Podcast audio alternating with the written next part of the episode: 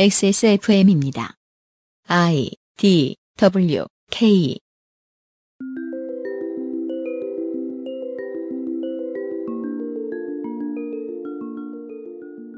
일본의 자민당이 개헌을 추진하는 당내 조직인 헌법개정추진본부의 본부장에 호소다 히로유키 전 관방장관을, 중의원 헌법심사회장에는 사토 스토무 전 총무상을, 참의원 헌법심사회장에는 하야시 요시마사 전 문부과학상을 임명하기로 했습니다.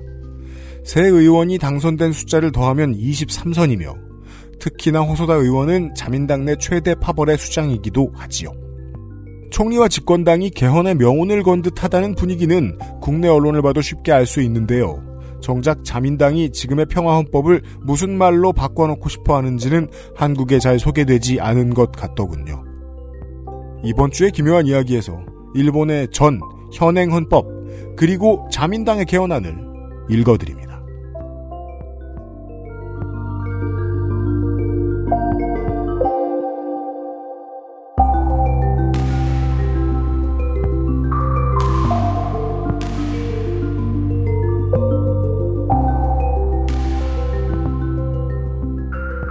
지구상의 청취자 여러분, 한 주 동안 안녕하셨습니까? XSFM의 시사교양 프로그램, 그것은 알기 싫다. 337회 목요일 순서를 시작하도록 하겠습니다. 음, 저는 XSFM의 유승균 책임 프로듀서입니다. 옆에는 윤세민 에디터가 나와 있고요. 네, 안녕하십니까. 옆에 나와 있는 윤세민입니다. 나와 있는 말투로 얘기하네요. 지난주에 사상 최초인지는 제가 기억을 못하겠습니다. 이제는 아카이브 찾아보는 거 너무 힘듭니다. 음, 그리고 언제 업데이트 됐는지 어, 아카이브가 있는데 요일을 안 적었습니다. 네. 아무리 생각해도 사상 최초로 일요일에 업데이트한 것이 아닌가라는 생각이 드는데 저는 지금 네. 일요일 업데이트는 어, XSFM 역사상 소라소리 빼고는 안 했거든요. 네. 일요일 업데이트까지 됐습니다. 그리고 일반 회차에서 주 4회를 방송한 건 제가 아무리 기억해봐도 완전 처음입니다. 그렇죠. 예. 특별 회차죠. 저희가 고생했다니까요. 물론 아, 고생해주신 익명의 네티즌이 수고가 제일 많았지만요. 네. 지난주 방송 들어서 감사드리, 가- 들어줘서 감사드리고요. 어, 역시나 저의 예상대로 다른 나라의 청취자분들보다 더 많은 비율로 일본에는 그 일본에서 나서 일본에서 자라오신 일본인 네. 청취자분들이 비율이 꽤 있습니다. 네. 예, 아, 들어주시고, 그, 저희한테 이 얘기 저 얘기 해주셔서 매우 감사드립니다. 네. 한국 내에서의 분위기, 혹은 뭐 여러 가지들을 이해하시기 위해서 저희 방송을 들어주시는 일본인 여러분들께 이해를 돕기 위해 말씀을 드리자면요. 다른 미디어를 많이 접하는데요, 저희들도 국내에. 일본 내 사정, 혹은 이번 한일 관계 갈등에 대해서 가장 낮은 온도로 이야기를 전달해드리고자 최선을 다했습니다, 저희가. 한국에서요. 네. 어, 최선을 다하면 이 정도입니다. 네. 전 이걸 자신있게 말씀드릴 수 있습니다. 특히나 일본 분들이 들으셨을 때 이게 도움이 될 거라고, 이 말씀이 도움이 될 거라고 생각합니다. 근데 이번 주의 이야기는 얘기가 다릅니다. 아, 하나도 안 낮은 온도입니다. 아, 그렇습니다. 저희가 부글부글 끓었습니다. 3시간 네. 동안. 네. 기대해 주십시오. 아, 그리고 이제 우리가 이렇게 부글부글 끓는 것이 문제다라는 말을 다음 주에 김민아 아저씨가 할 것 같은데. 끓지 마! 할 겁니다, 뭐라고. 네. 가끔 있던 일인데요, 일본에서. 작년 12월에요. 일본의 학살 책임을 추궁한다. 난징 대학살을 잊지 마라. 이런, 그, 플래카드를 들고, 네. 어, 야스쿠니 신사 앞에서 1인 시위쯤 하신 두 분이 계셨어요. 1인 시위가 아니네요. 두 분 시위네요. 네. 어, 저, 홍콩분이신 음. 걸로 알고 있습니다. 음. 군국주의 타도, 이런 말을 했다는 거예요. 야스쿠니 신사 앞에서. 네. 저희 지난주 이번 주에도 좀 많이 얘기하겠지만 어, 온 아시아인들이 다 싫어한다니까요 지금 자민당의 이 우경화를 근데 이걸 외치다가요 잡혀갔어요 민주주의 국가인데 어, 길에서 집회를 소수가 했는데 잡혀갔어요 음. 한국은 그 어떤 1인 시위도 못 잡아갑니다 네. 그거는 국민의 기본권에 해당하기 때문에. 근데 일본은 잡아갔어요. 이게 또 왜 이상하냐면은 야스쿠니 신사 앞에서 시위를 하셨거든요. 이 분들이 네. 활동가들이. 근데 건조물 침입죄를 기소를 한 거예요. 침입을 안 했는데. 예. 검찰이 기소를 했어요. 네. 그리고 그 동안에 지금 구금돼 있어요. 아직도요? 작년 말에 잡아갔거든요. 2018년 12월 12일인데요. 예. 근데 지금도 구금돼 있어요. 8개월을 살아버린 거예요. 잡혀서. 근데 검찰이 이번에요. 징역 1년이랑 징역 6개월을 구형했대요. 음, 일본의 검찰이 무슨 생각을 하는지까지는 저희가 알기 참 힘들 겁니다. 네. 하지만 이 사회 분위기는 이끌고 가는 어떤 정치 세력이 있을 것만은 분명해 보입니다. 예. 그와 관련된 이야기를 이번 주 내내 해드리도록 하겠습니다. 광고를 듣고 가세요. 그리고 뉴스를 하고 하세요. 그것은 하기 싫다는 이탈리아에서 온 케이크 라 파스티체리아. 라 파스티체리아만 왔습니다. 파시즘이나 군국주의가 온 것이 아니에요. 네. 마구 긁고 노는 케미하우스 애견 매트, 피로 개선에 도움을 줄 수도 있는 헬릭스미스 간 좋은 한 번만 써본 사람은 없는 빅그린 프리미엄 헤어케어에서 도와주고 있습니다. 건강기능식품 광고입니다. 아, 간 좋은을 먹어야지. 간 건강? 간 좋은 헬릭 스미스. 앞면, 뒷면, 측면까지 완벽 방수. 양면 사용으로 다양하게 꾸며보세요. 케미하우스 애견 매트. Maestro pasticcere. La pasticceria. 주말에 와인 파티 할 건데 마리아주로 뭐가 좋을까? 와인 파티? 그럼 내가 빠네토네를 준비할게. 빠네토네? 자극적이지 않고 특유의 풍미가 살아있는 이탈리아 전통빵. 와인에도 샴페인에도 잘 어울린다고. 이거 되게 큰데? 안 남기고 다 먹을 수 있을까? 걱정 마. 천연 발효로 만들어진 빵이라 남더라도 넉넉하게 두고 먹을 수 있어. 방부제가 많이 들어갔나? 아니, 그 흔한 이스트조차 들어가 있지 않아. 그게 장인의 기술인 거지. 국내 베이커리에서 경험해보지 못한 맛. 이탈리아에서 온 케이크, 라 파스티체리아.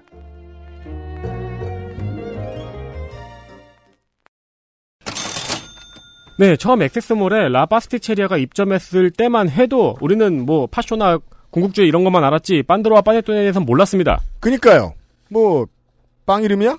정도의 질문을 했죠. 그렇죠. 뭐 베르루스코니 친구야? 이 정도만 알았죠. 무솔리니랑 뭐가 달라? 어, 요새는 메이저 브랜드 커피숍 빵집에 하나 둘씩 빤드로와 빠네토레 미니어처가 들어가 있습니다. 액세스몰에서 빤도로 빠네토네가 나오자마자 구매해서 드셔보셨던 분들은 한국 사회의 변화를 몸소 체험하셨죠. 어? 액세스몰에 들어온 지 얼마 됐다고 땡땡벅스에 들어오며 네. 어, 땡심당에 들어오며 네. 예 따라했다는 게 아닙니다. 큰 걸, 뭐- 선도했다는 거죠. 큰 걸 먼저 보고 작은 걸 보면은 되게 귀여워 보여요. 그렇습니다. 우리가 땡심당 앞에서 지나가면서 한마디씩 다 합니다. 에깨깨. 이 이탈리아에서 왔다는 케이크는 실제 이탈리아에서 수입한 것은 아닙니다. 그러면 맛이 이상합니다. 예, 수- 그 이탈리아에서 사람을 수입을 했습니다. 물론 수입해서 파는 곳들도 있습니다. 네. 네, 해외에서. 음. 이탈리아에서 단연간 수확한 파스티체리가 열심히 국내에서 만들고 있습니다. 네. 주문 제작이고 일주일에 두 번만 발송합니다. 그렇기 때문에 주문일과 발송일 체크를 여러분께 부탁드립니다. 네, 받으시는 날은 정해져 있습니다.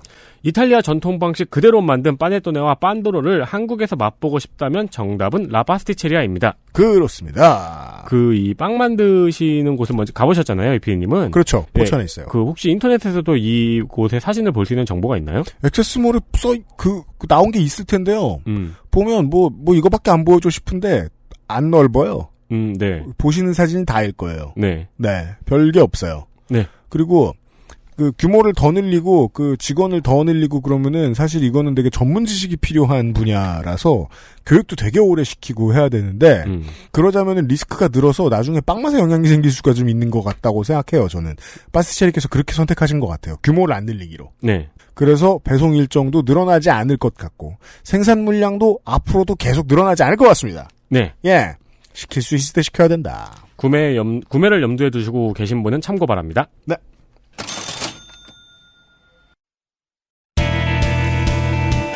뉴스 roundup History in the making. 어, 뉴스 roundup을 똑바로 못했는데요. 그동안 어, 이번 주에는 뉴스들이 많아서 그 귀찮아도 좀 짚고 넘어가겠습니다. 네, 정부가 ILO 핵심 협약 3개에 대한 비준안을 의결했습니다. 사람들의 삶에 어떤 변화가 생길까를 생각하면 그 무엇보다도 이번 주에 한반도에서 가장 큰 뉴스입니다. 그렇습니다. 이번에 비준한 핵심 협약은 87호 결사의 자유와 단결권의 보장 협약, 98호 단결권과 단체 교섭권 협약, 29호 강제노동권 협약입니다. 네. 이세 개를 비준하면 우리나라는 8개 핵심 협약 중에서 7개의 협약을 비준한 국가가 됩니다. 그렇습니다. 87호와 98호는 어, 단결권과 연관이 있는 비슷한 조항이고요. 상보적이고요. 네. 29호와 105호가 남아 있는데 29호를 또 이번에 어, 의결을 했습니다. 남은 건 105, 아 죄송합니다. 105호죠. 105호 하나만 남았습니다. 8개 핵심 조약 가운데서는 어 뭐 꼭 노동과 관련된 문제 아니더라도요. 그 국제적으로 그 나라에 따라서 빠른 게 있고 느린 게 있잖아요. 네. 예를 들면 인도는 IT가 겁나 빠릅니다. 어 그리고 저 종교가 겁나 느립니다. 그렇죠. 뭐 이런 차이들이 있잖아요. 네. 네. 한국이 무자비한 여러 가지 문제의 속도에 비해서 티나게 늦은 게 노동권에 대한 이해지요. 그 국제노동기구에 가입하는데도 국제노동기구가 생기고 나서 70년이 걸렸는데요. 이 나라의 경제 규모를 보면 사실상 세계에서 가장 늦은 수준이라고 봐도 좋습니다. 그 87호, 98호 아까 말씀드렸던 대로 단결권 단체 협상권에 대한 건데 87호 조항을 우리나라 기업가들이 제일 싫어하는 것 같습니다. 이번에 제가 다시 한번 뜯어봤더니요. 내용 중에 일부는 어떠한 차별도 없이 사전 인가를 받지 않고 스스로의 선택으로 단체를 만들고 가입할 권리를 가진다. 라고 적혀 있어요. 네. 주어 안 말씀드렸죠? 주어는 뭘까요? 대상이 근로자가 전부가 아닙니다. 근로자 및 사용자입니다. 음. 이렇게 나와야 근로자에 더 유리합니다. 노동자에 더 유리해요. 왜? 이러면 말이 근로자지, 근로자 및 사용자지 사실상 모든 자연인이랍니다. 네. 내가 가만히 누워 있어도 노동하고 노- 노동을 한다고 생각하는 모든 사람들이 단결권을 인정받게 되는 거예요. 음. 무슨 의미냐? 근로자로 범위를 줄이면요 월급을 받아야 되고 네. 뭐 피고용에 놓여야 되고 뭐가 많아요 계약이 어떻게 돼야 되고 복잡해요 사용자도 들어가면 어떻게 되느냐 특수 고용 노동자도 결사의 자유를 보장받습니다 특수 고용 노동자는 누구예요 흔히 저 노동쟁의 가장 많이 하는 사람들 누구예요 학습지 교사 선생님들 네. 예 그리고 절대 눈치 보느라 못하는 분들 누구 있죠 그 어, 외부 외판 이제 specialty인 분들 네. 꽤나 저 계약 형태로 놓여 있죠 그 정규직이 아니라 특수고용 노동자 네. 예, 우리 뭐 저 저기 렌탈할 수 있는 대부분의 백색 가전 이런 거 생각하시면 좋을 것 같아요. 그분들 다 자영업자세요. 네. 네, 이분들 결사 안 됩니다 지금 웬만하면. 그리고 교사, 공무원 돼요. 네. 근로자니까. 네. 군인도 돼요 이제. 네. 예. 그리고 해직되면 노조 가입이 안 됐잖아요. 그쵸. 지금 그렇잖아요. 이제는 그 불법성을 못 따지게 됩니다. 이걸 따라가면 왜? 이 87호는요. 뜯어보시면요. 나중에 그 찾기 되게 쉽습니다. 한번 보세요. 국내 법령과 그 법령의 적용으로 인해 협약에 규정한 보장 내용이 침해되어서는 안 됨이라는 단서를 달고 있습니다. 음, 법 위에 있다. 해당국의 국내, 국내 법률보다 지위가 높은 측면이 있습니다. 네. 따라서 이걸 더 다퉈보자라고 말할 여지가 있다는 거예요. 이러면 아, 조합이 이렇게 말할 수 있다는 겁니다. 음. ILO 협약도 생각하면서 가셔야 되지 않을까요? 네, 네. 예. 이게 싫다는 거예요, 지금. 이게 못 들어오게 말린 사람들은. 그리고 조금만 제가 얘기가 긴데요, 이게. 강제 근로에 대한 핵심 조약 두 개 중에 하나만 가입했습니다. 29호입니다. 29호를 가입했습니다. 29호 내용은요. 강제 근로를 강요하면 형사처벌된다는 대전제입니다. 그리고 예외를 얘기해 주죠. 의무 군복무, 뭐 공민의 의무, 교도소 내 강제노동, 비상시의 강제노동, 뭐 소규모 공동체 내 노무 이렇게 줄줄줄 나오는데 아무튼 협약의 정신은 강제노동을 없앤다는 거. 근데 디테일은 들어보고 있으면 사업가의 정신으로 보면 왠지 빠져나갈 곳이 있을 것 같아요. 네. 예, 저 중에 예외 뭔가로 이렇게 해가지고, 예. 회사 이름이 교도소라든가. 소규모 공동체라든가. 네. 주식회사 소규모 공동체. 문제는요, 이번에 들지 않은 105호 강제근로 폐지 협약입니다. 9호는 네거티브예요. 뭘 빼고 하지 마라. 음. 아, 29호는. 근데 105호는 이런 건 못하게 해야 된다. 포지티브예요. 네. 우리 기업인이 싫어했을 것은 이 하지 말라고 하는 109호의 내용 중에 이 두 개예요. 정치적 견해 사상 표현에 대한 제재, 파업 참가에 대한 제재로서의 강제노동. 어. 이두 가지가 제가 보기엔 우리 기업인들이 제일 싫어했을 포인트입니다. 음. 근데 앞뒤가 달라요. 물론 뭐 쟤는 사상이 이상하다는 이유로 강제로 일을 더 시키겠어 이러진 않아요. 네. 파업에 참가했으니까 특근을 시키겠어 이렇게 안 해. 이런 식으로 하는 기업은 없어. 보통은 그런 사람들을 자르죠. 네. 한국은.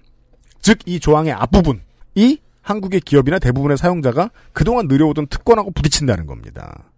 정치적인 견해와 사상 표현, 조합의 권한에 사실상 한국엔 이게 없습니다. 뭐 여러 번 말씀드렸죠. 즉 조합은 급여 올려달라는 거 말고 다른 건 하면 안 된다는 게 한국의 통념입니다. 네. 법원에서도 은근히 그런 판례들이 많고요. 금품을 요구해야 되죠. 이 권한에 도전을 받는 듯한 느낌이 있던 거예요. 결국 정부로 하여금 마지막까지 가입의 부담감을 마- 느끼게 만든 조항이 109호였다는 겁니다. 가입 안 한 거 보면. 음. 재미있는 게 국제노동기구 가입한 190개인가 180개 9개인가 하는 국가, 그러니까 모든 국가 중에 네. 이 109호에 가입 안 한 국가의 명단을 제가 찾아봤습니다. 마샬군도나 팔라우 같은 나라들이 있습니다. 너무 작거나 기업화의 가속도를 경험하지 않았기 때문에 이게 필요 없거나 음. 하는 국가들을 제외하면 즉 이런 국가들은 뭐 노예 노동이나 뭐 아동 노동을 금지하면 그걸로 이제 뭐 더 많은 게 필요 없는 경우들이 있습니다. 네. 무시하는 게 아니라 경제 규모가 크다고 볼 수 있는 나라가 있어요. 이 섬나라들을 제외하면 다섯 개 있어요. 베트남, 미얀마, 한국, 중국, 일본입니다. 친하네요. 이웃이에요. 우린 서로. 그 입장을 여기까지 이해할 수 있어요. 80년대에서 2000년대까지 세계의 공장 노릇을 하느라 네. 늦어진 건 그건 외주준 서양의 나쁜 짓이지. 예, 예, 가식이죠. 네. 근데 지금도 가입 안 하는 건 사실 동아시아 전체가 상스럽게 굴고 있다고 평하지 않을 방법이 없잖아요. 네. 예. 그러니까 이런 거 가입하지 말라고 압력 넣은 세력이 누군지, 직접 로비하는 사람은 뭐 하는 사람인지 분명히 있고 돈 많이 받을 텐데 궁금합니다. 잘 모르겠어서요. 분명히 있을 텐데. 제일 중요한 뉴스가 이거였고요. 다음도 노동 이슈입니다. 네, 서울대학교에서 학생 식당과 카페에서 일하는 생활협동조합 소속 노동자들이 무기한 총파업을 시작했습니다. 30년 만에 첫 파업입니다. 민주노총 대학지부 서울대 지부 생협 노동자들은 생협 사무처가 처우 개선 요구를 수용하지 않고 있다고 밝혔고요. 파업으로 인해서 조합원이 빠져나간 자리에 2년 미만의 계약직과 단시간 계약직을 동원했다고 지적했습니다. 음흠. 조리에 대해서는 이러면 불법입니다. 네. 서울대학교 총학생회에서도 생협 경영진과 학교 당국의 개선을 촉구했습니다. 뭐 결론부터 얘기하면 개선을 얼마나 열정적으로 총학이 촉구하느냐가 총학의 진심을 드러낼 거고요. 그 장정일 작가의 말 중에 제가 조- 제일 좋아하는 말을 다시 한번 인용하겠습니다. 현 시대는 도망간 노예를 잡아들이는 시간이다. 음, 부제도 있어요. 부제는 어떻게든 어, 그런 걸 보통 부재라고 하나요? 제가 붙여봤습니다. However, 에디터 학교에 생협이 있었습니까? 몰랐던 것 같아요. 있었는지 없었는지도. 생협이 제일 잘 돌아간다는 증거는 학생들이 생협의 존재를 모른다는 걸 겁니다. 아, 그런가요? 적어도 90년대 제가 다녔던 90년대를 기준으로는 그렇습니다. 왜? 우리 라면이 500원이야. 네. 근데 맛도 없지 않아. 네. 그럼 생협이 있는 점자 알게 뭐예요? 그렇죠. 생협이 너무너무 잘 돌아가고 있다는 증거인데. 네. 왜? 500원이면 학교가 정해준 사업자가 팔고 있을 리는 만무합니다. 네, 그런 가격에 그런 퀄리티였어요. 대학 내 정치 세력, 다시 말해 총학생회, 학생회죠. 학생회가 말이에요. 그 학생들과 그들이 뽑은 학생회를 정치 세력이라고 말하는 게 맞겠네요. 더 맞겠네요. 어느 대학이든 IMF 직후, 직후 부터 지금까지 학내 물가를 잡기 위해서 열심히 싸워왔습니다. 중요한 학내의 정치 이슈입니다. 그 중에 어떤 학생회들은 졌습니다. 뭐 지는 건 병가지 상사죠. 네. 질 수 있어요. 아, 근데 지면 무슨 결과냐? 진작에 안 풀린 학교들은 생협이 지금 없습니다. 업자들이 들어와서 매점 식당 다 장악했습니다. 오. 그래서 편의점 브랜드, 네. 그 다음에 요식업 브랜드가 네. 들어와 있죠. 저 졸업하고 엄청 들어왔던데요? 네. 그래서 어떤 물가는 보통 교문 밖보다 비싸기도 합니다. 네. 멀리 나갈 수 없다는 이점을 악용하여 더 비싸게 받는 경우들이 있습니다. 네. 그게 학내 정치 세력으로서 학생들이 완패했을 때 이후에 학생들이 겪는 일입니다. 음. 물가가 비싸지죠 학내에? 그러면 그 이득은 당연히 학교로 돌아갑니다. 업자로 돌아가고요. 네. 예. 생협은 보통 이걸 막는데 쓰였습니다. 이윤이 커지면 가격을 낮추죠. 협동조합은 그렇게 합니다. 음. 당연히. 그리고 이윤이 생기면 영양사 한 분이라도 더 고용하고, 음. 어, 창고라도 하나 더 짓고, 그래서 쾌적한 환경을 만드는데 쓰고, 그리고도 남은 수익금의 일부가 학교 혹은 학생의 운영비로 들어갑니다. 음. 얼마나 건강하게 생협이 운영될 수 있느냐는 학생회 측이 대학에 대비해서 얼마나 많은 의결권을 가지느냐. 그리고 누가 운영하든 운영 내역을 투명하게 공개하라는 학내 언론이나 학생회의 압박이 얼마나 세냐에 따라 결정됐습니다. 즉 학생회가 의지가 열나 있으면 생협은 건강합니다. 2000년대 초에는 생협이 없어서 편의점이 들어오고 에버랜드 식당이 들어오니까 생협을 지키자가 주요 의제였습니다. 생협을 만들자로 성공한 학교는 드문 걸로 알고 있습니다. 네. 그 시절이 단순하고 좋았습니다. 생협만 지키면 아무 문제가 없을 줄 알았죠. 생협은 선의 집단이니까요. 지금은 생협은 이익을 더 내야 된다. 라는 원래 취지와 달라진 메시지가 학교 측이 계속 내보내는 메시지가 됐습니다. 여기에 찬동하는 학생의 간부가 어쩌다가 하나만 나와도 괴로워집니다. 생협의 운영이 자본의 시대 정신을 만나서 변화하는 게 문제가 된 시대입니다. 지금은. 네.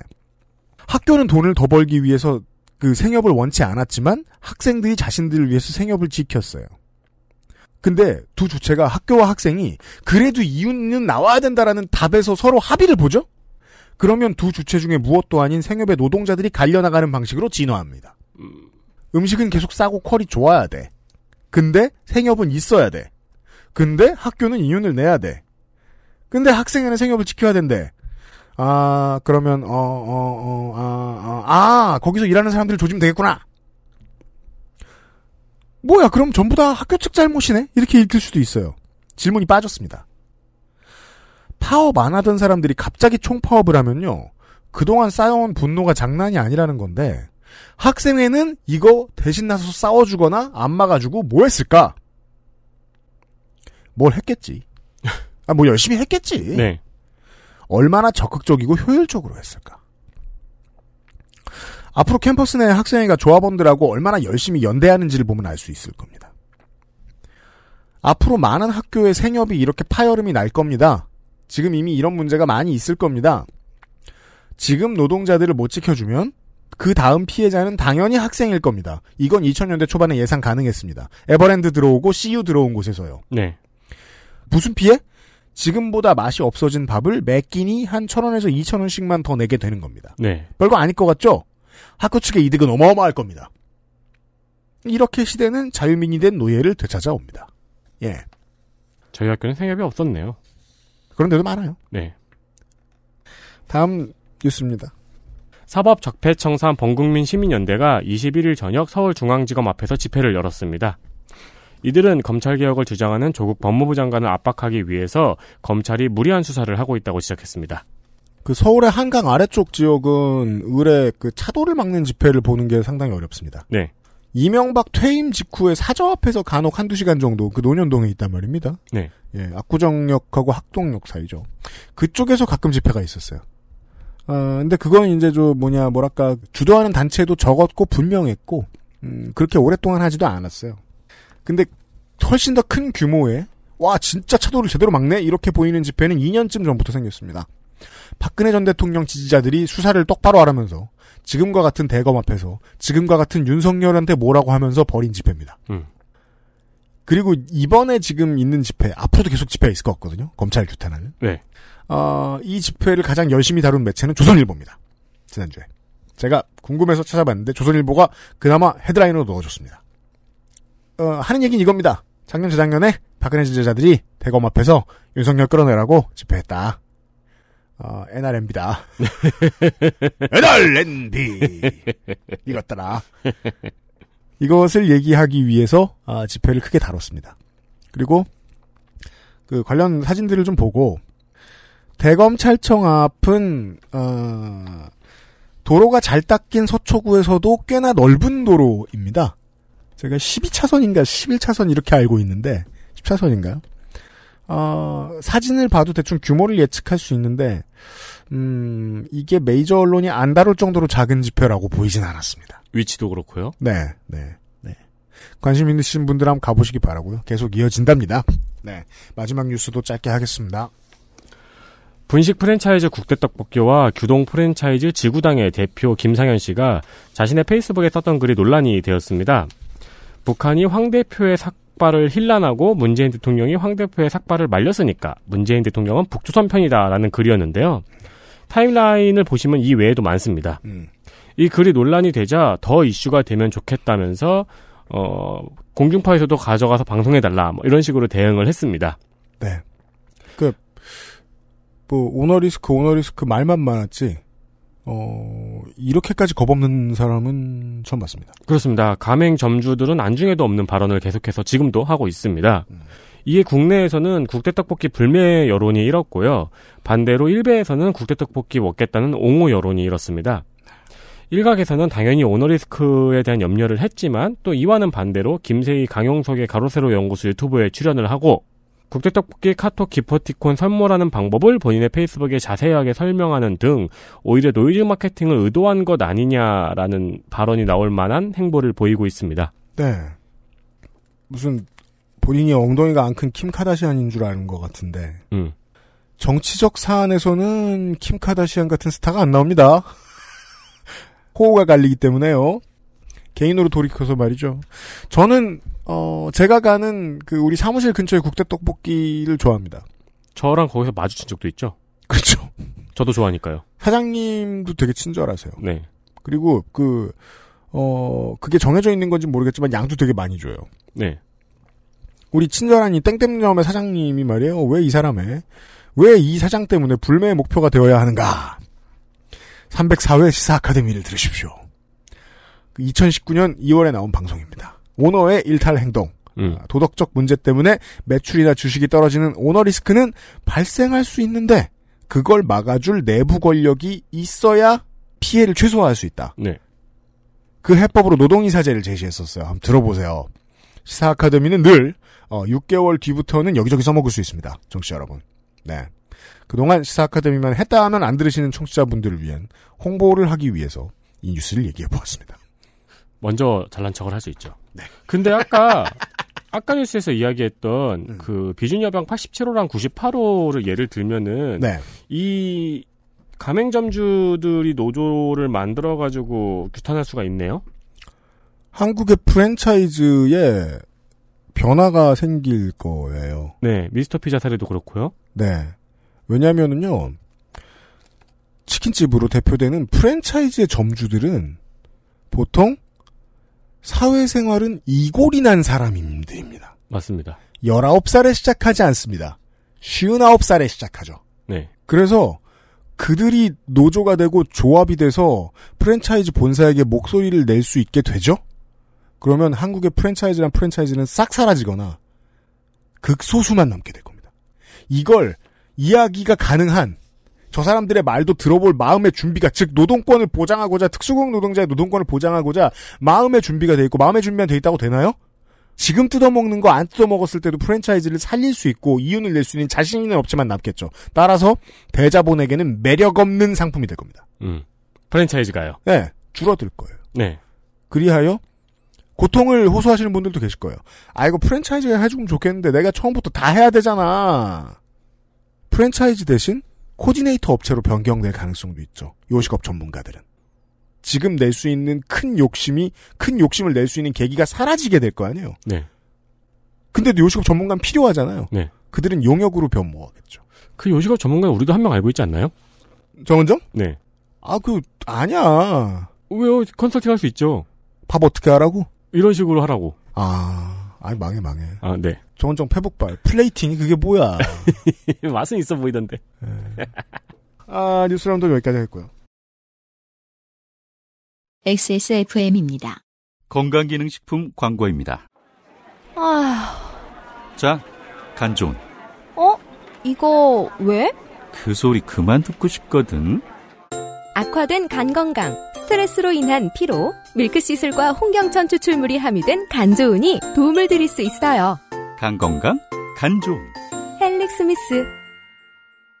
구스베리 추출물로 모근을 더 건강하게 자연 유래 성분으로 자극 없는 세정력, 뛰어난 보습 효과와 영양 공급까지.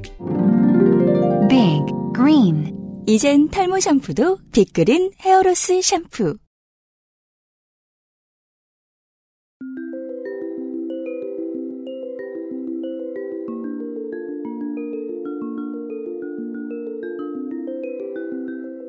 알았던 듯 몰랐던 르포. 기묘한 이야기.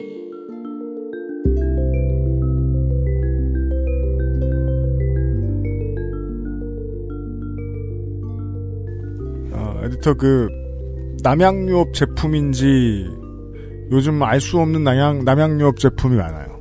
예전 같으면 회사 이름이 아주 잘 보였거든요. 그렇죠. 남양 3.4 우유 같은 경우에 그 코끼리 최근에 그 클래식 패키지를 다시 냈던데. 아 그래요? 네. 근데 회사 이름은 잘 보이게 해놨을려나 모르겠네.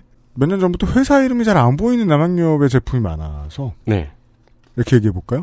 남양유업 제품을 꼭 사고 싶은 고객이 있으면 손해를 봐요. 네.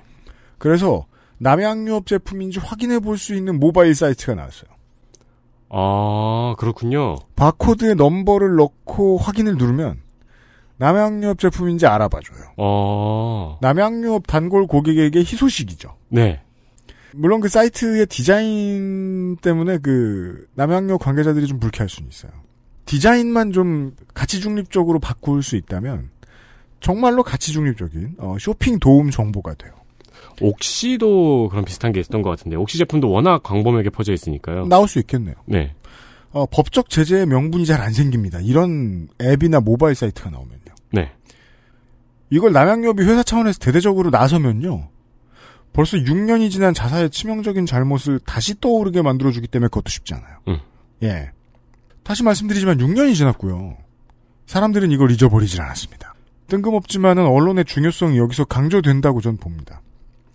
어, 시민들이 이렇게나 행동력이 좋고 의지가 있으면요. 여기다 대고 가짜 뉴스를 뿌리거나 심층 보도를 하나도 안 내보낸다거나 하면 어, 시민들에 대한 예의가 아니라고 생각합니다. 그래서 오늘은요. 음, 우리 언론이 올 여름 내내 이 경계해야 할 대상 1호로 거론했지만 자세히 들여다봤다는 얘기는 잘안 들리는 일본의 헌법을 읽어보겠습니다. 헌법을 익명의 네티즌과 함께요. 어서 오십시오. 네, 안녕하십니까? 네. 헌법을 읽으면서 재밌는 방송을 만들 수 있을까요? 어우, 제, 제 그럼요. 봄서 웃어봐요. 제 앞에 있잖아. 일본국 헌법. 네, 일본국 그리고 심지어 지금 기계는 원문으로 된 걸 또 가지고 있어요. 그렇죠. 네, 전 이걸 해독할 수 있습니다. AI 쩔어요. 네. 얼마든지 가능합니다. 구글 번역기 가는 거랑 뭐가 달라요? 달로 달로. 들어봐. 오늘은 일본의 헌법에 관한 이야기를 좀 해보고 싶습니다. 개헌 이야기가 쭉 나오고 있지요. 네. 아베 정권은 개헌을 꼭 한번 시도는 해보고 싶을 거고요. 근데 그 한국 언론도 보도는 해 주시죠. 그 일본이 전쟁을 다시 할 수 있는 보통 국가로 가려 한다라던가. 너무 많이 나왔습니다. 예. 그리고 자위대가 군대가 된다라던가. 적지 않은 수의 대만 언론들이 음. 한국의 취재를 받아 쓰는 경우들이 있었습니다. 아, 올 그렇군요. 여름에. 예. 한국발 보도를 갖다 쓰면서 일본이 전쟁을 하려 든다. 예. 근데 이제 제가 많은 나라 알아, 알아 보진 않았는데 이런 기사들이 심심치 않게 아시아, 동아시아의 헤드라인을 장식한 경우들이 잦았습니다. 올 여름에. 인도네시아, 말레이시아, 필리핀, 일본이 전쟁을 벌였던 것에 대한 참혹한 기억을 가지고 있는 국가들은 많거든요. 그렇죠. 네. 그런데 가만히 생각해 보면 이해가 될 듯하면서 이해가 안 되는 구석이 있어요.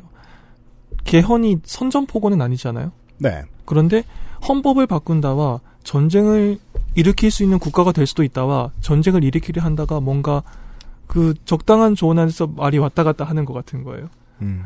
정확하게 무엇 때문에 이게 전쟁이 가능해지는 헌법이고 개헌이 되는지에 대해서 이야기를 한번 짚어줬으면 좋겠는데 싶었는데 그런 기사가 그렇게 많이 나오는 것 같진 않아서 동아시아 전체의 여론이 뭘 모르고 무슨 그 겁을 집어먹는다거나라고 생각하지는 않습니다.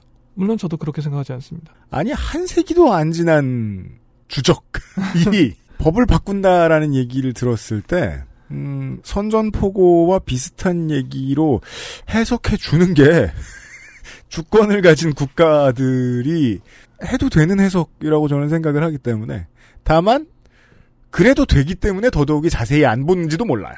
특히 구조를 바꾼다는 게 가장 큰 핵심인 거는 맞고요. 네. 일본에서 헌법 구조는 전혀 다른 조문들과는 상징성이 다른 조문인데 헌법 구조를 바꾸겠다라고 자민당이 지금 거의 공식적으로 이야기를 하고 있는 상황이니까는 구조에 집중이 되는 거는 맞는 일이고요. 음. 근데 그것과 거의 비슷할 정도로 중요한 개헌 이야기들도 있는 것 같아서 한번 오늘은 시간을 좀 길게 잡고 이야기를 해봤으면 싶어서 준비를 해왔습니다. 좋습니다. 시간 한번 길게 잡아봅시다. 괜찮아요. 네. 저번에도 길게 잡지 않았나요? 우리 오늘 휴일에 나왔어요.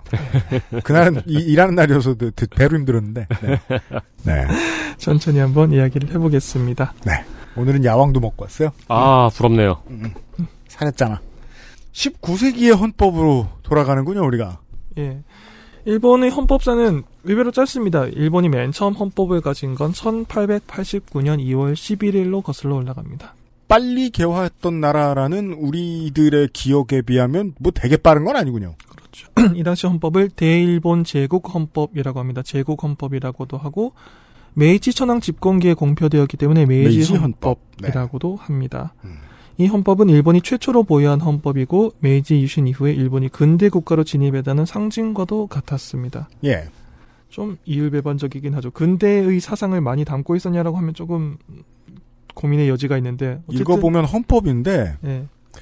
봉건제 뭐 제가 좀 이따 좀 몇 번 얘기하겠습니다만은 어, 전제군주 봉건제를 방금 벗어난 전제군주제 전제군주정임을 명확히 드러내고 있어요. 사실 그게 핵심이죠. 그래서 네. 되게 특이한 자료네요. 그 과도기에 있었다는 걸 여실히 보여주고 있네요. 그렇죠. 일본은 봉건제의 역사, 좋게 말해서 지방 분권의 전통이 굉장히 강한 나라입니다.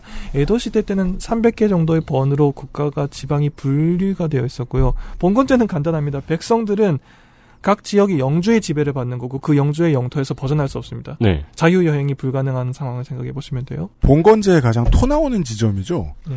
땅의 주인이 있고 그가 그 지역의 왕인데 거기까지는 내가 이해해 줄 수 있는데 지금 시절처럼 여권이 있고 자유화가 된 시대가 아니 여행 자유화가 된 시대가 아니니까 그 왕의 지역을 그 왕의 지역에서 태어난 사람은 못 나갑니다. 예, 기본이죠. 음. 봉건제 그 지배를 받고 그 영주들이 중앙의 아주 큰 권력자에게 지배를 받고 있는 거죠. 간접적으로 지배를 받고 있는 거죠. 네.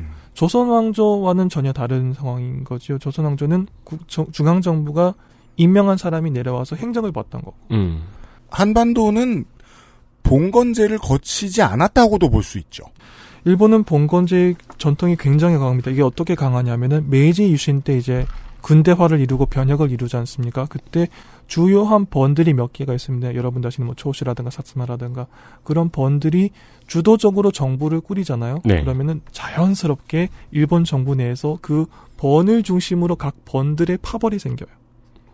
음. 번 밑에 번. 번들의 파벌이 생기고 이 번이 유신의 가장 공헌이 많았던 번이 발언권이 가장 커지고 그 번 출신자들이 요직이 않고 그게 뭐 육해공 육해군의 대립의 근원이 됐다고도 하고 여튼 파벌이 당연하게 생길 정도로 번 단위로 사고하는데 전혀 무리가 없었습니다. 하나 번. 한, 한 번에. 네. 그러니까 나는 일본 국민이기 이전에 내가 태어난 사츠마 번의 출신자다. 나는 초실번의 사람이다라고 생각하는 게 전혀 이상하지 않았던 시절이었지요. 네. 그런데 시대가 제국주의로 달려가고 있는데 300개 번 중 한두 개가 청나라나 러시아와 전쟁을 할 수는 없을 거고 영국과 동맹을 맺을 수도 없잖아요. 일본이 조금 넓은 나라라고 해도 그 300분의 1 정도의 사이즈로는 네. 일본을 크게 키워야 되죠. 어떻게 해야 되느냐? 하나의 국가로 만들어야 됩니다. 하나의 국가로 만들려면 구심점이 있어야겠죠. 그때 지목을 받은 것이 천황이라고 생각을 합니다. 음. 그래서 천황을 중심으로 한 강력한 중앙 집권 국가를 만들 필요가 있었고 그것을 위해서 만들어진 게 대일본 제국 헌법입니다. 근데 네. 그거를 모든 번이 전부 다 동의할 리가 없잖아요. 동의하게 만들어야죠. 아 켄신이. 따라서 그 민주주의 정부가 들어섰을 때 생긴 헌법, 그러니까 음. 만, 헌법을 만들어야겠다 라고 했던 다른 국가들하고는 사뭇 다릅니다. 사뭇 다르죠. 시계가 되게 뒤에서 시작해요. 같은 시간을 살고 있음에도. 예, 대일본 제국 헌법은 몇 가지 중요한 규정을 읽어보면은 제 1장이 일단 천황이에요. 헌법인데 1장이 천황에 대한 규정으로 시작합니다. 1889년에 공포된 대일본 제국 헌법의 1장입니다. 보죠. 제1장 천황. 헐. 저는 누구누구입니다. 귀여운데요? 제1장, 네. 이게 얼마나 황당한지를 떠올려 보시고 싶으시면 여러분이 다, 그 한국에서 교육을 받으신 많은 분들이 외우고 계신 그 문장을 기억해 내시면 됩니다. 대한민국 헌법 1장 어, 1조 어떻게 시작하죠? 대한민국의 주권은, 국가 국민 아니 국민에게 있다. 네. 국민으로부터 나온다였던가요? 그렇죠. 대한민국 헌법 제 1장. 굉장한 명문이죠. 네. 그 정말 민주주의의 근본을 밝힌 명문이라고 생각하는데 총강인데 1조는 그 나라 이름하고 체제하고 이걸 얘기해요. 보통 예. 헌법이라는 건 예. 국가 형태 그리고 주권이죠. 예. 네. 주권이 누구에게 있느냐. 음. 그런데 대일본 제국 헌법은 1장, 천황, 1조 이렇게 시작하는 거죠. 네. 보죠. 1조. 대일본 제국은 만세 일개의 천황이 이를 통치한다. 어, 만세 일개 이건 무슨 뜻? 영원히 한 집안이었다는 뜻입니다. 아, 황조가 바뀌지 않았다. 그러니까는 영국은 왕조의 전통이 굉장히 길지만 이 왕조 저 왕조 바뀌지 않습니까? 네. 만세 일개 만세는 긴 오랜 시 영원한 시간 동안 일개 한 집안이 쭉 통치를 했다. 네, 네. 이게 일본에서 천황제를 옹호하는 사람들이 큰 자랑거리이기도 하죠. 네. 물론 이게 만세 일개가 정확 엄밀하게 맞느냐에 대해서는 이론이 있지만 그런 이야기는 굳이 학술적인 자리가 아니시면 지적을 안 하셔도 됩니다. 그냥 만세 일개라고 많은 사람들이 생각을 해요. 그래서 역사가 이, 이 계통을 누가 차지하느냐의 싸움으로 계속 이루어졌잖아요. 네. 네. 별 신경 쓸 필요 없군요.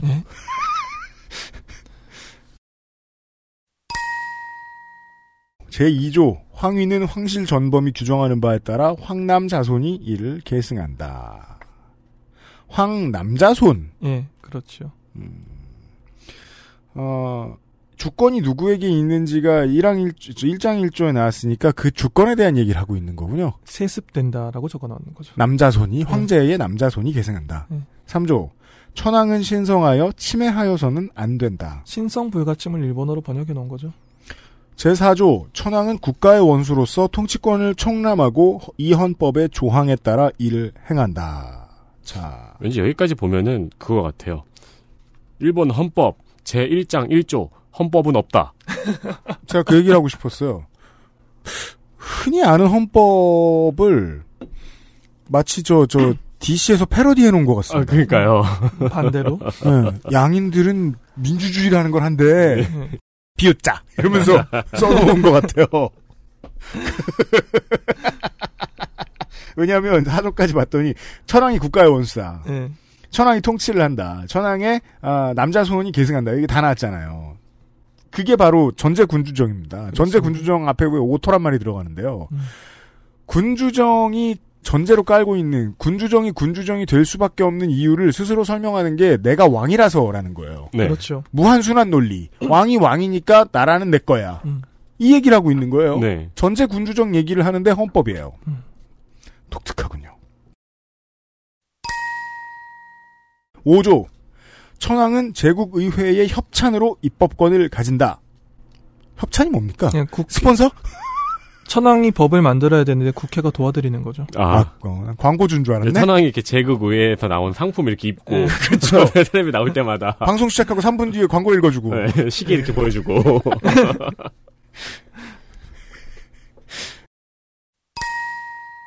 제 6조. 천황은 법률을 제가해 그 공포 및 집행을 명한다. 법률 제가 권한이 있어요. 음. 제7조. 천황은 제국의회를 소집할 수 있으며 그 개회, 피회, 정회 및 중의원의 해산을 명한다. 아, 한국에는 이런 권력이 개인한테 없고요. 예. 일본은 지금 총리한테 어느 정도 있는 권한. 총리에게 있다고 해석되고 있죠. 예. 제8조 1. 천황은 공공의 안전을 유지하거나 재앙을 피하기 위해 긴급의 필요에 의한 제국의회 폐회의 경우 폐회의 경우에 있어서 법률을 대신하는 칙령을 발한다. 법률 이상의 권한을 가지고 있다는 겁니다. 그렇죠. 2. 이 칙령은 다음 회기에 제국의회에 제출해야 하며 만일 의회에서 승낙하지 않는 때에는 정부는 장래에 향하여 그 효력을 이름을 공포하여야 한다. 자, 행간에 보이는 이 칙령의 그 이 항의 의미는 어, 칙령 뭐든 내려도 돼. 일단 지금은 쓸 수 있어. 음. 나중에 폐기할 수 있지. 급하니까. 급하니까. 급하니까가 오늘의 키워드 중에 하나입니다.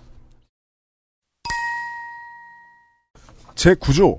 천황은 법률을 집행하기 위하여 공공의 안녕 질서를 보지하고 신민의 행복을 증진하기 위하여 필요한 명령을 발하거나 발하도록 한다. 단 명령으로 법률을 변경할 수는 없다.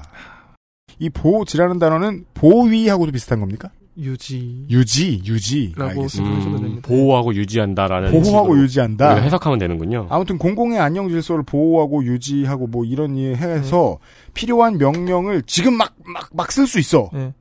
근데 법을 내가 지금 명하니까 법을 고쳐라 뭐 이렇게 말할 순 없대. 얼마나 관대합니까? 명령으로 법률을 변경할 순 없다. 그렇지만 명령은 법률보다 세잖아요. 관대한 왕이죠. 법률에 대한 얘기를 하지 않을 수 없으니까 하는 것 같네요. 예. 근데 법률을 왕이 지키지 않아도 된다는 얘기를 자꾸 하고 있네요. 계속 하고 있죠. 제10조 천황은 행정각부의 관제 및 문무관의 봉급을 정하고 또한 문무관을 임면한다. 단 이 헌법 또는 다른 법률에 특례를 둔 경우에는 각각 그 조항에 따른다. 네, 뭐 법도 맘대로 할 수 있고 법 위에 있는 명령도 할 수 있는데 사람 임명 못할 건 뭐예요? 예. 제11조 천황은 육해군을 통수한다. 당시 공군은 없습니다.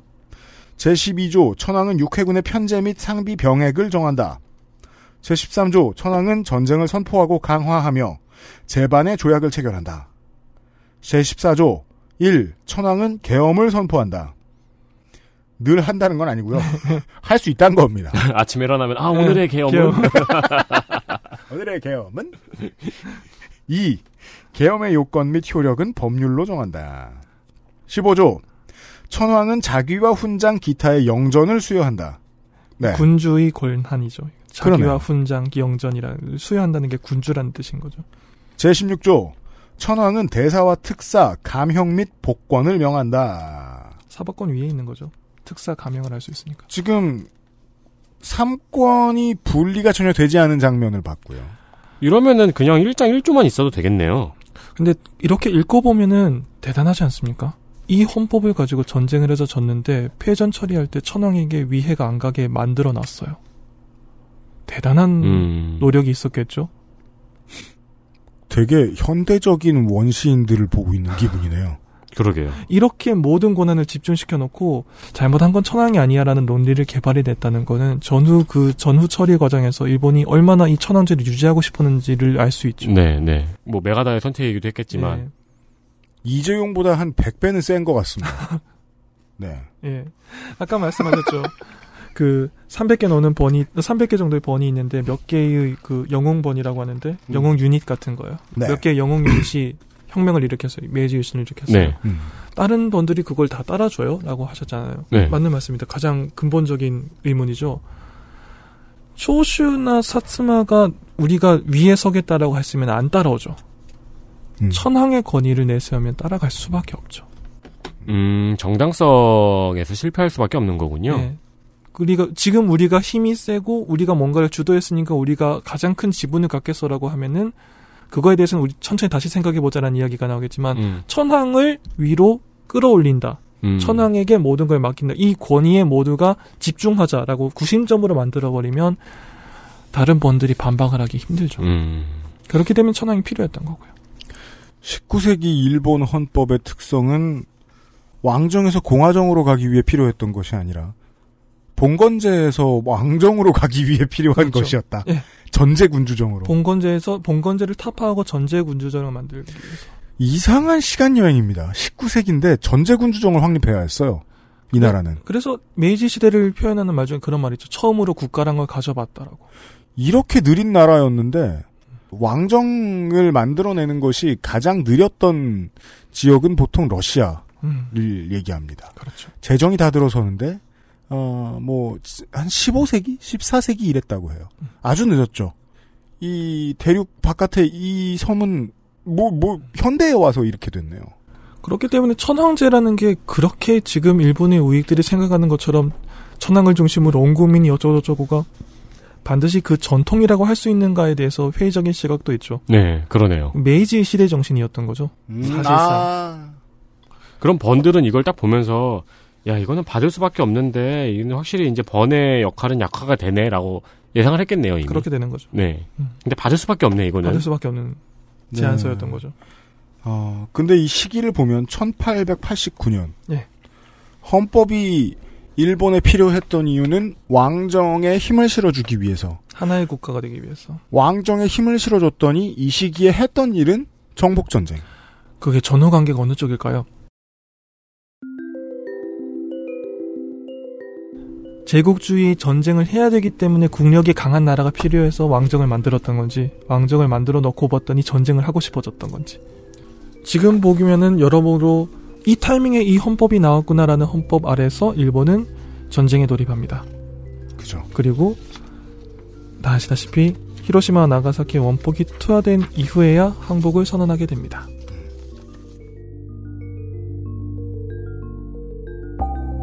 XSFM입니다.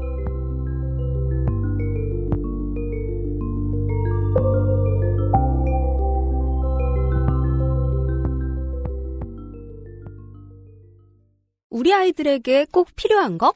유해물질 안전기준 통과로 믿을 수 있는 미끄럼 방지로 넘어지지 않게 안전하게 음식물을 흘려도 잠깐 실례해도 쓱 닦아주면 그만 강한 내구성과 보건력으로 짓궂은 아이들도 거뜬하게 어? 갖고 싶어? 사람과 함께 동물과 함께 케미하우스 애견 매트 국내 베이커리에서 경험해보지 못한 맛 이탈리아에서 온 케이크 라 파스티체리아 Maestro pasticcere. La pasticceria. 모발에 힘이 없고 너무 얇아요. 빅그린이죠. 스트레스성 탈모라는데 어쩌죠? 빅그린이에요. 윤기 나고 풍성한 머릿결 저도 만들고 싶어요. 네, 빅그린이라니까요. 아무거나 쓸 순 없잖아요. 13년간 이어온 빅그린의 노하우 투쓰리에서 헤어로스까지 Big Green 건강한 변화의 시작, 빅그린 헤어로스 샴푸.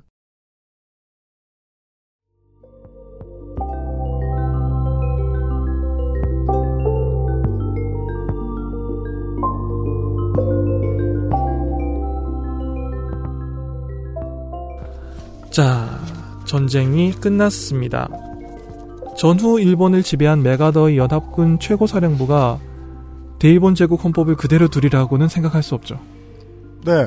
메가더 막부 GHQ가 시작되었습니다. 예, 이 헌법을 선볼이라는 것은 매우 당연히 예상되는 수순이었습니다.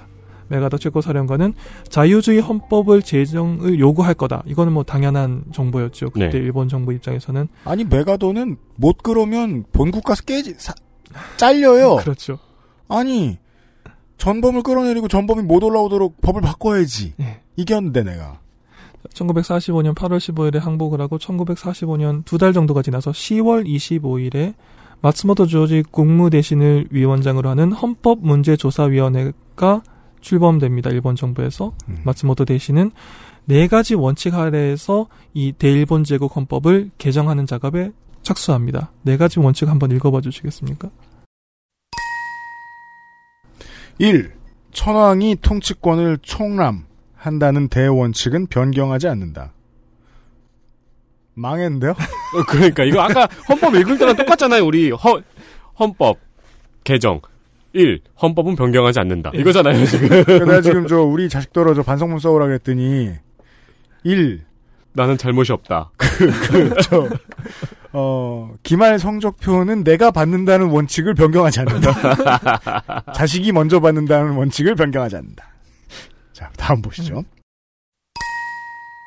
2. 의회의 의결을 요하는 사항을 확충해 천황의 대권 사항을 삭감한다. 여기서 대권이라 함은 아까 읽어드렸던 것들 중에 6조 천황이 법률을 제기할, 제기할 수 있다는 것과 16조 까지 이를 쭉. 예, 천황이 대사와 특사 감형 및 복권을 명할 수 있다 등등의 천황의 권력을 뜻하는 이야기들입니다. 근데 1조에서 5조까지를 지키겠다는 얘기거든요, 이거는. 1조에서 5조는 다시 보시죠. 천황이 통치한다, 황남 자손이 계승한다, 신성하여 침해하면 안 된다, 국가의 원수로서 통치권을 총람한다, 천황이 제국 의회의 협찬으로 입법권을 가진다까지 계속 지키겠다는 거예요. 음. 3. 국무 대신의 책임을 국무 전반에 미치게 하여 국무 대신은 의회에 대해 책임을 지도록 한다. 천황 대신 욕먹을 사람들을 늘려둔다. 4. 국민의 권리와 자유의 보장을 강화하며 이에 대한 침해를 구제할 방법을 완벽하게 마련한다. 너희들이 시끄럽게 구는 거 그거 구색을 마련해 주겠다. 이 제일 중요한 게 4번에 겨우 들어가 있네요. 일본에서 지금 읽는 순간 메가더 및 미군의 참모들은 어, 이 말을 짚죠. 와 아무리 말이 안 통해도 그렇지 이렇게 못 알아들어. 그러니까요. 이걸 어디서부터 설명하지? 바보다 바보다 말만 들었지 이렇게 바본 줄은 몰랐네. 이런 생각을 했을 거예요. 1945년 10월 25일에 출범한 위원회에서 이런 네 가지 원칙을 가지고 여러 가지 내부 작업을 해서 1946년 2월 8일에 이 마츠모토 안이란 개정안을 만들어서 총사령부에 제출할 예정이었어요. 그런데 이때 그 일본 언론사의 한 장면인데 2월 8일에 제출할 예정이었는데 1946년 2월 1일에 마츠모토 안이 마이니치 신문의 특종 보도로 일반에 공개되는 사건이 발생합니다. 아 일주일 전에 피의 사실 공표가 됐군요. 역사에 남는 scoop이죠. 그러니까 개헌안 scoop 할 일이 몇 번이나 있겠어요. 그러게요. 예. 근데 이게 그렇게 막 쉽게 공개가 막 돼요. 신문도 대단하네요. 이건 어떻게 했는지 예 진짜 이게 고생스럽게 훔쳤겠네. 네. 예. 이 특정 보도가 나와요. 이 특정 보도를 통해서 사원칙을 이때 처음 접합니다. 총사령부는 야 그렇죠. 내부에서 이렇게 하고 있었다는 거 그때 알고 아 고객님 저희가 그 뜻이 아니고요. 네. 또 존댓말 해야죠. 또 저 점령군은 이게 커뮤니케이션 안 되는구나 이게. 이 질문에 대한 답이 서로 틀리잖아요. 헌법이 뭐냐? 네. 네. 저희가 의도한 게 이제 잘 전달이 안 되시는 것 같은데 천천히 좀 생각해 보시죠 이렇게. 그러면 이 헌법문제조사위원회 아저씨들은 이렇게 고개를 떨구고 예. 헌법은 법이죠. 법은 천황이 점점점. 네. 이제 아 좀 상황이 심각하다라는 걸 이때 알아요. 그래서 어떻게 반응하기로 했냐면은 이게 좀 재미있는 장면인데 헌법을 초안을 만들어 주기로 결정합니다. 네. 그러니까 여러분에게 한번 맡겼더니 이게 견적이 안 나온다. 네. 저희가 견적서를 써드리겠습니다라고 네. 초안을 만들어 주기로 결정합니다. 이 일본의 네트 유저 지금 우리 앞에 이 양반 말고 예. 들 중에 이제 역덕들이 음. 화가 나면 가끔 짚고 넘어가는 문제인 걸로 알고 있어요. 뭐 우리가 만든 게 아니다. 우리 헌법도 아니야 이거. 음. 거기는 하나의 이야기가 의도적으로 숨겨져 있죠. 우리 헌법은 천황 거지만 우리 헌법은 전제군 주정이지만 네. 예, 메가더 사령관은 1946년 2월 3일에 휘트니 연합군 민정국장에게 초안 작성을 지시하면서 세 개의 원칙을 반영하도록 지시합니다. 이게 저거잖아요. 이등병이 삽질하고 있으면은 상병이 옆에서 한 손 쉬다가 일병한테 시키는 거. 예. 1. 천황은 국가 원수의 지위에 있다. 황인은 세습된다. 천황의 의무와 권능은 헌법에 따라 행사되며 헌법이 정하는 바에 따라 인민의 기본적인 의사에 대해 책임을 진다. 아, 일단 헌법 밑에 뒀네요, 전황을. 네. 그리고 이게 입헌 군주제죠. 네. 음, 이걸 설명했는데 못 알아들은 걸 거죠. 아마. 커뮤니케이션이 안 된 거죠. 네. 그, 그니까, 입헌 못 알아듣고 군주제만 아, 군주. 좋죠. 좋죠. 네. 이 국가의 주권적 권리로서의 전쟁을 포기한다. 일본은 분쟁 해결을 위한 수단으로서의 전쟁과 자기 안전 유지를 위한 수단으로- 수단으로서의 전쟁을 포기한다. 일본은 일본의 방위와 보호를 지금 세계를 움직이고 있는 숭고한 이상에 맡긴다. 어떤 일본의 육해 공군도 허용되지 않으며 어떤 교정권도 일본군에게 절대로 부여되지 않는다. 3. 일본의 봉건제를 폐지한다. 아유, 깔끔하네요. 예. 3은 전제군 주정을 하라고 지금 GHQ에서 해준 게 아니라 예. 이것이 전제군 주정을 하고 싶은 근거가 되었다. 네. 너네들이 음. 이걸 간파한 거죠. 그렇죠. 예. 이 원칙에 따라서 메가더 초안이 완성돼서 일본 정부에 제주, 주어진 것이 1946년 2월 13일입니다. 열흘 만에 초안이 완성된 거예요. 음. 열흘 만에 레포트를 써도 힘들 텐데 일본이라는 국가의 헌법 초안이 완성된 게 대충 이 정도 기간이었어요. 신문에 그거 터지고 12일 걸렸네요. 예. 그리고 몇 가지 세부적인 조율을 거쳐서 완성된 헌법이 현재의 일본국 헌법입니다. 대일본 제국 헌법이 아니라 일본국 헌법. 그렇군요. 이 1946년 11월 3일에 공표되고 1947년 5월 3일에 시행됩니다. 5월 3일은 헌법 기념일입니다. 일본에서. 중요한 날이에요. 네.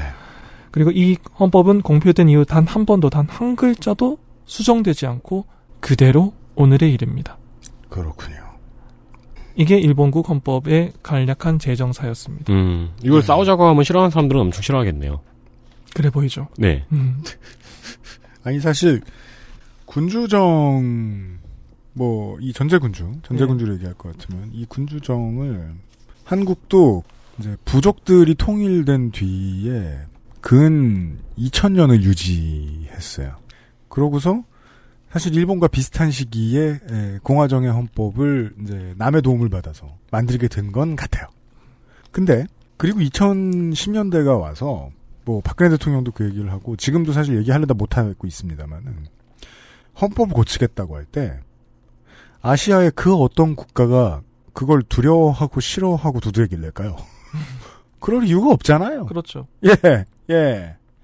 그 반대의 이유 때문에 저희가 지금 자세히 알아보는 중입니다. 일본의 새 헌법은 그리하여 1947년에 입헌 군주정 어, 헌법이 처음으로 들어옵니다. 자, 이렇게 헌법이 한번 크게 바뀌었습니다. 헌법이라는 거는 맨 처음에 제정되었을 때도 비록 그 이후에 정말 필설로 형용할 수 없는 비극이 있었지만 어찌 됐든 간에 시대 정신을 반영하는 법이긴 했어요. 음. 헌법이란 건 항상 그 시대 정신을 반영하죠. 그 국가와 뭐 민족 국가라면 그 국가와 민족이 어떤 역사의 변곡점이 있을 때 우리가 이 방향으로 가겠다라는 거를 밝히는 법이기도 하니까요. 네. 그래서 그 헌법의 전문 그 맨 처음에 적혀 있는 그 전문을 보면 그 나라가 나갈 방향성이 보여죠. 그래서 저는 대한민국 헌법 전문도 굉장히 좋아하는데 네. 국가의 방향성을 보여주잖아요. 그렇죠. 일본의 경우에도 이게 크게 바뀝니다. 대일본 제국 헌법의 헌법 발표 치거는 한국어로 번역하면 대략 다음과 같습니다. 보죠. 짐은 국가의 융창과 신민의 경복을 중심의 혼영으로 삼으며 어려운 단어가 많죠? 네. 일단 네. 짐은 제임스가 아니죠. 융창은 발전하다는 얘기고요. 음. 신민은 그냥 국민이고요. 네. 짐이 조종에게 받은 대권에 의해 현재와 장래의 신민에 대하여 이 불마의 대전을 선포한다. 살피건대 우리 조와 종께서는 신민의 신민의 조선의 협력과 보익에 의해 우리 제국을 조조하여 무궁히 드리웠다. 우리 신성한 조종의 위덕과 함께 신민이 충실히 용무하여 나라를 사랑하고 순공하였으므로 광휘로운 국사의 성적을 남긴 것이다. 짐은 우리 신민이 곧 조종의 충량한 신민의 자손임을 회상하고 그 짐의 뜻을 봉체하고 짐의 일을 장순하고 더불어 화충협동하여 더욱 우리 제국의 광영을 중회에 선양하고 조종의 유업을 영구히 공고하게 하려는 희망을 함께하여 이 부담 나누기를 마다하지 않을 것임을 의심하지 않는다. 뭔 소리입니까? 이게 대일본 제국 헌법의 발표 치거인데 간단하게 요약하면은 나는 굉장히 좋은 혈통을 받고 태어났고 우리 혈통을 너희들은 계속해서 보조하고 도와줬어. 함께 잘 먹고 잘 살았으며 앞으로 내가 하는 일을 너희들의 선조들이 쭉 그래왔던 것처럼 너희들도 나를 잘 돕고면 잘 먹고 잘 살 수 있을 것이다. 음. 라는 거죠. 뭐 그래요. 1889년에 이 헌법이 발표됐던 발포 치건데, 네. 의 시대 정신이 이거였던 거죠. 천황 그러니까 살짝 픽션이 있죠. 지금까지 역사 동안 천황을 중심으로가 아니라 무슨 정권 중심으로 날아왔던 국가 흘러왔던 국가지만 다 번 중심이었지만 아무튼 이제 우리가 나아갈 길은 이 만세 일개 쭉 한 집안의 지배를 받아온 이 국가에서 다시 한번 천황을 중심으로 온 국가가 일치 단결해서 천황을 중심으로 단결해서 잘 해보자. 라는 시대 정신이었던 거죠. 1889년의 치거는 예. 는 이랬습니다. 그랬는데 그렇게 해서 천황을 중심으로 온 국가가 힘을 모아서 천황을 중심으로 한 가- 굉장히 큰 가부장 제도였다라는 분석도 있어요. 그렇기 때문에 호주제가 있었던 거라고도 하고 음, 네. 호주를 중심으로 한 가부장들이 많이 모여서 천황을 중심으로 한 아주 큰 가부장 제도를 만들었다라는 분석도 있을 정도죠. 그렇게 해서 전쟁으로 달려나가 봤는데 졌죠. 새 시대가 됐습니다. 새로운 헌법의 전문은 훨씬 상식적이어야 되죠.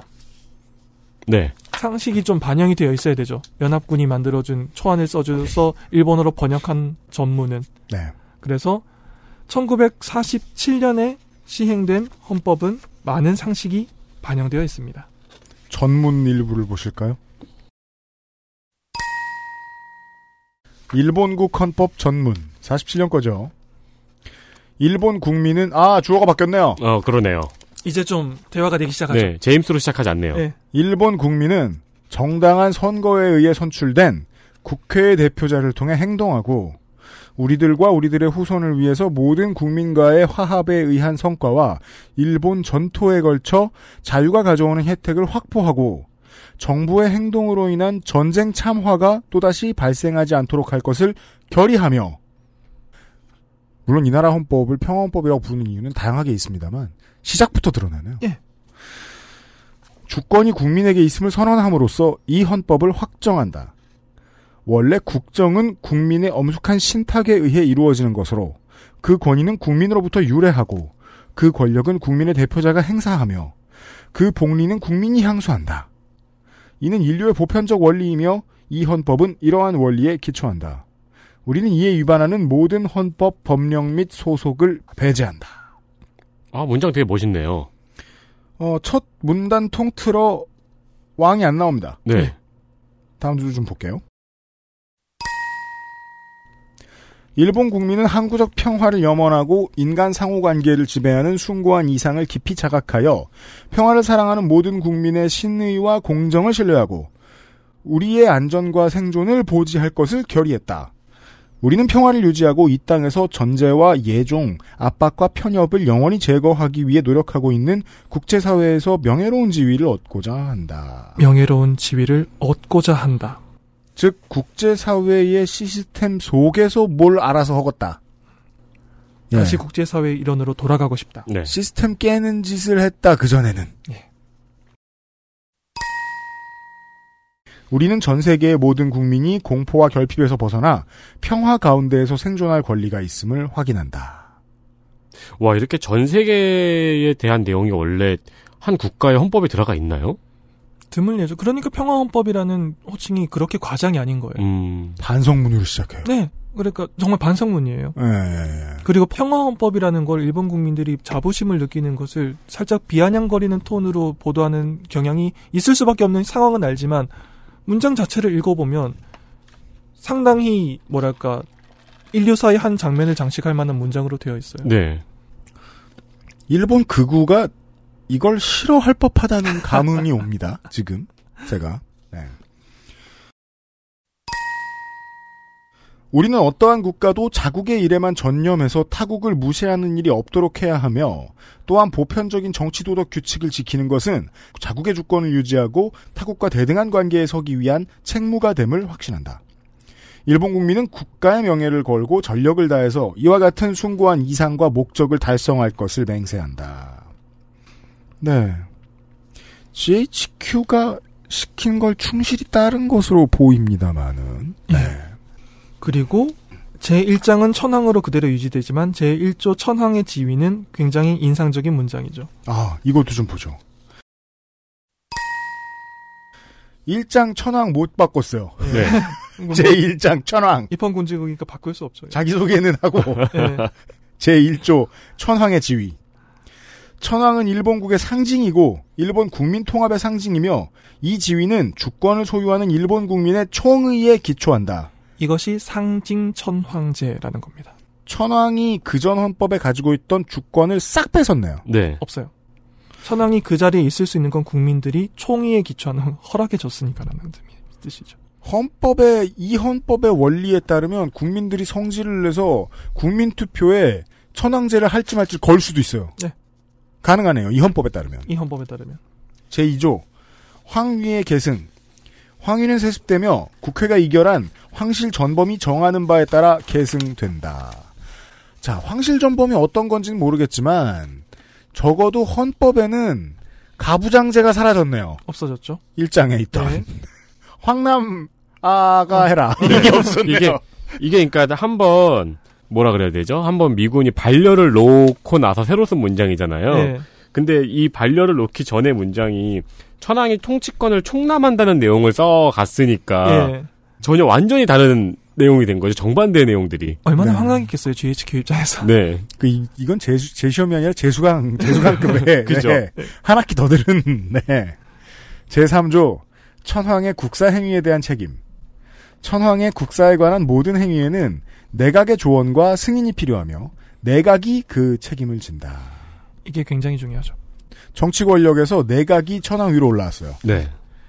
내각이 책임을 진다라는 게 내각이 책임을 지니까 천황은 책임을 없어도 되는 게 아닌가 그게 아니에요. 천황은 결정권이 없기 때문에 책임을 질 수도 없는 거예요. 그렇죠. 음.